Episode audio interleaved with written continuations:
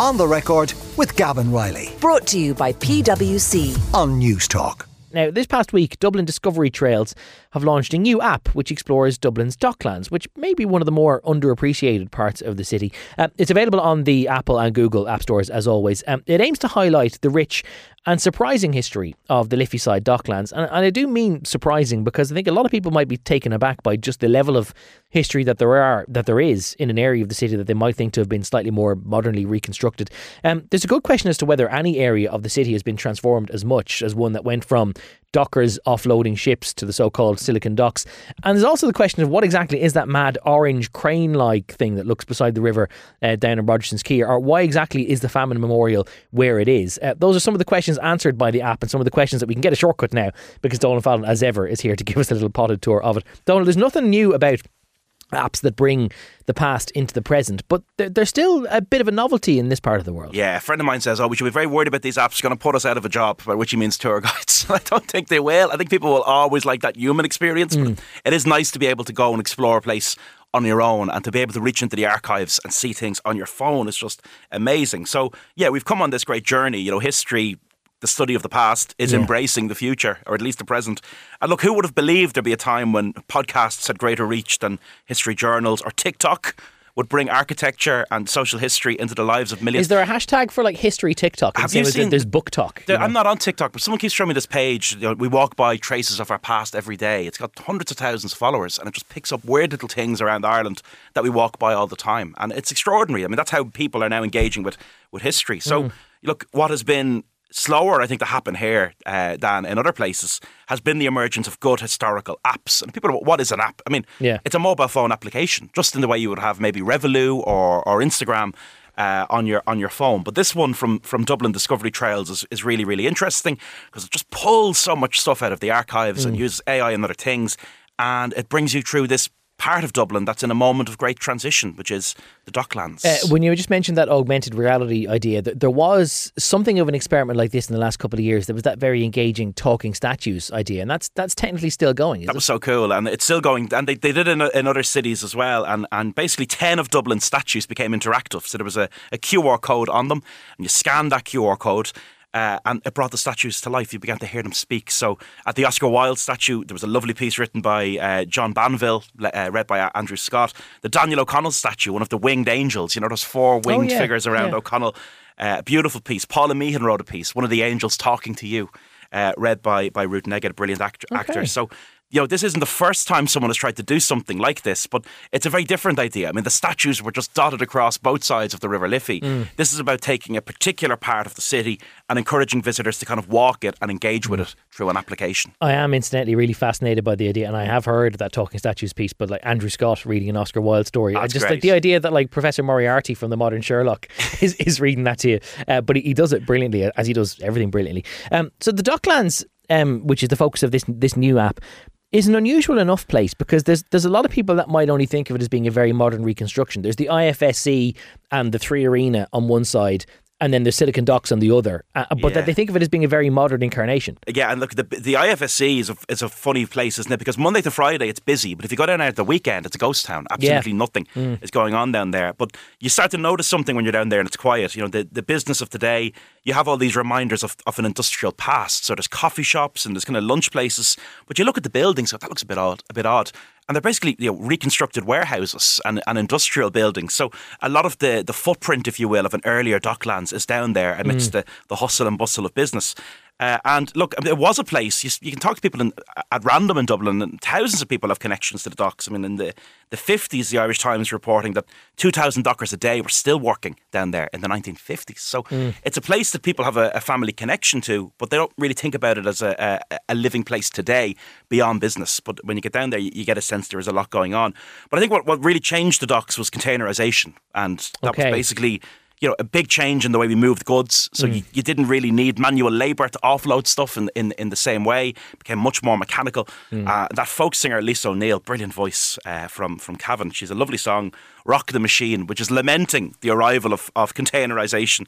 I love that line, the, the, the, the, the verse Machine with the strength of a hundred men can't feed and clothe my children, can't greet a sailor coming in or know of desperation. But That's how it was in Yeah. many many industries. That you know things things changed, uh, things things moved on.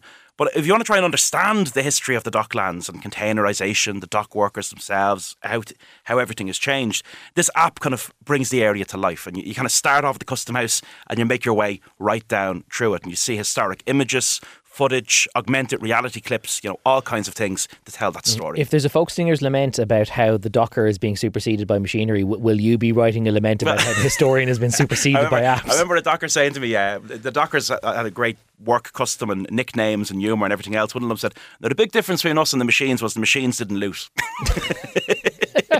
Shouldn't talk down about yourselves that way, lads. You're going to give people ideas. Um, a good question which arises out of all of this is where do the docklands start? Uh, like, where does it all begin? At what point can you say that you are in, in the city centre proper? At what point are you in the docklands? Or where's the boundary between the two? I think Gandon's Custom House is, is the natural starting point. You know, one of the great buildings of, of 18th century Ireland and really defining building for the city. It kind, of, it kind of shifted the whole axis of Dublin. So basically, where the Clarence Hotel is now, that was once the Custom House. That was considered the Docklands area of Dublin in, Okay. in, in a former time in the 18th century. But the new Custom House, the one we still know, that moved all of Dublin kind of towards the east. So Okay. Dublin expanded in a, in, a, in a different direction and very, very rapidly.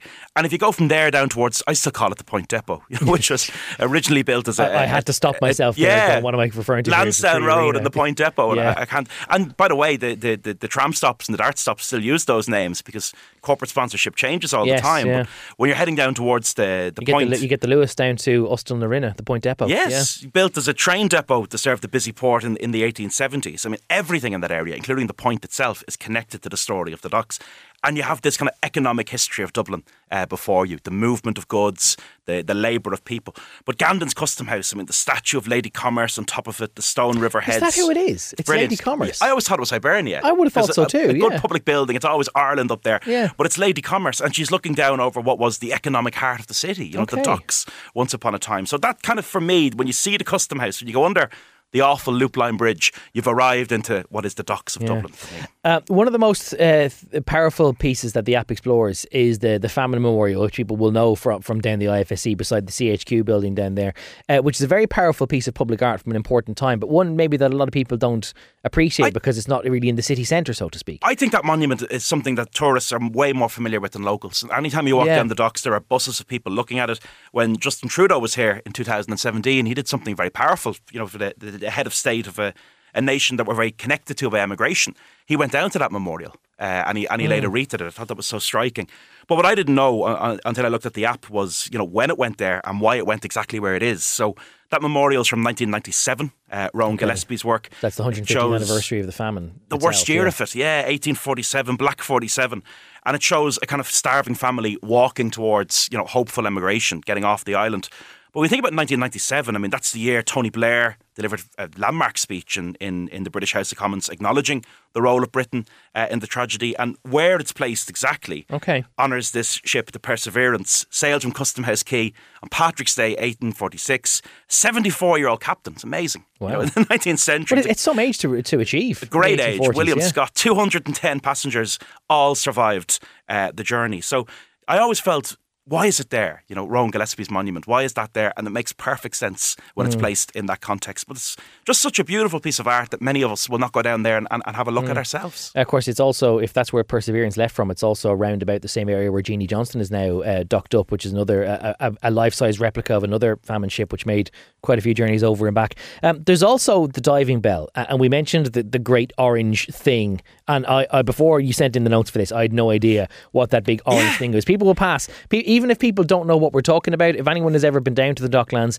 they will see the big orange thing, and they're like, Yeah. "What? What is the big orange thing? It is the diving bell." We might get you to tweet out a picture of that because it's an extraordinary thing. Yeah, and anyone that's, uh, that's ever driven over the, the Beckett Bridge has seen it and probably gone, what is that?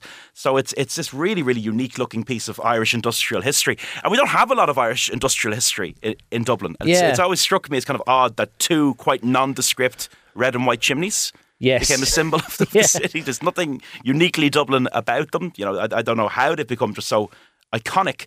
But when you think of Belfast, you know, the Samson and Goliath, the two Yes. yellow cranes of Harland and Wolff as you drive into the city. Dublin, it's the Poolbeg Stacks. But this orange thing beside the River Liffey, I would argue, is, is our contribution uh, to industrial history. The diving bell was the work of an engineer called Bindon Blood Stoney. What a name! What a name. Offaly man, chief engineer of the Dublin Port and Docks Board. And this thing basically allowed men to build the Liffey walls. It allowed them to work. It's hollow and it's bottomless, so they could put it right down into the river. Okay. Uh, they could feed kind of compressed air into it. And that's how the walls of, of, of the Liffey were built. so, right. you know, the Liffey is so iconic in this city. It's how we define ourselves by the river, the Northsiders, the Southsiders, all of that. But to be able to see the contraption that was used to build the Liffey walls is absolutely incredible. And nowadays, they've kind of placed it at a height. You can actually walk underneath the diving bell. Okay. And there's a historical exhibition that shows just how it worked and, and, and how they built those walls. So, one of those mad little things you go by every day and say, What in the name of God is that? And now it's finally answered. And there is also that bit of you that every time you're walking along the, the, the boardwalk or along the, the Liffey Quays, and you sort of wonder how, how exactly or what point did somebody in the 19th century go down with like basically primitive scuba gear and, and put yeah. some put some some tinder blocks one on top of another to build the whole thing. But I suppose that helps to to answer the question. Um, there are other things that are happening too uh, down in the docks, like for example the, the return of the Liffey ferry. Yeah, there's a thing called the Dublin Port Company set up in recent years that's really trying to, to bring that part of the city to life. And they brought back the Liffey Ferry, which is mad. Uh, the Liffey ferries were going from the 17th century. But, you know, bridges were few and far between. So if you were living on one side of the river and working on another, you, you took a ferry. But the number 11 ferry, which was in use till the 1980s, is actually brought back. You can go on it again. It's really amazing. I love that, that it's called the number 11 ferry, like it's a Dublin bus route. Yeah, like, like, exactly, like there were yeah. 10 other ferry routes previously. You, yeah. you wait for a number eleven ferry and then two come at once. Yeah. But you can you can take this brilliant tour uh, out on, on on the Liffey on the ferry. The historian Frank Hopkins and, and people might remember he, he used to have a lovely column in the Evening Herald uh, about Dublin history. But it's just mad, something that you know and you see all the time. When you see it from a new vantage point, you know, out there on the river itself, Mm. the city looks looks so different. So I think Belfast has always been really good at this, and it's not just shipbuilding. It's not just that they kept Samson and Goliath, but with linen and other things, they've done a great job of keeping old industrial things in Belfast and using them in the contemporary city. We're catching up on that now, but it's really nice, you know, when you go down there to see how these things can be reborn as historical attractions or interactive things we can engage with. So it's a lovely app. It's free. Uh, the Dublin Discovery Trails app from the, the various app stores. And look, it just shows how history can exist in the contemporary. Yeah. And that's what we always have to figure out. How do we make the past something that people now want to engage with? And if nothing else, it will also teach you exactly about what, what that big orange thing is on the Docklands. I, I will. I'll tweet a photo of that in a couple of minutes. Apparently, to- you could you could only work for uh, for in, in it for half an hour at a time. It got incredibly hot when I'd- you're I'd in it. imagine so, it's- yeah. it's just an extraordinary thing to go down and see. Uh, I'll, I'll tweet that picture in a couple of minutes. Uh, Twitter.com slash Gav Reilly for people who don't know what I'm talking about. Uh, Donald Fallon is the author of the Come Here to Me books of Henrietta Street from Tenement to Suburbia and the Eason's Book of the Year. Uh, for is, is it Book of the Year for tw- 2022? 2022. Okay, right. So no pressure then. I'm trying to keep that one up again. Uh, the author of the Eason's Book of the Year for 2022, Three Castles Burning, A History of Dublin in 12 Streets. Three Castles Burning is also the name of the podcast presented by Donald about the history of the capital, uh, which you'll find anywhere that you get your audio online. On the record with Gavan Reilly. Sunday morning at 11. Brought to you by PwC. Great minds think unalike. Different skill sets, diverse opinions, it all adds up to the new equation. On Newstalk.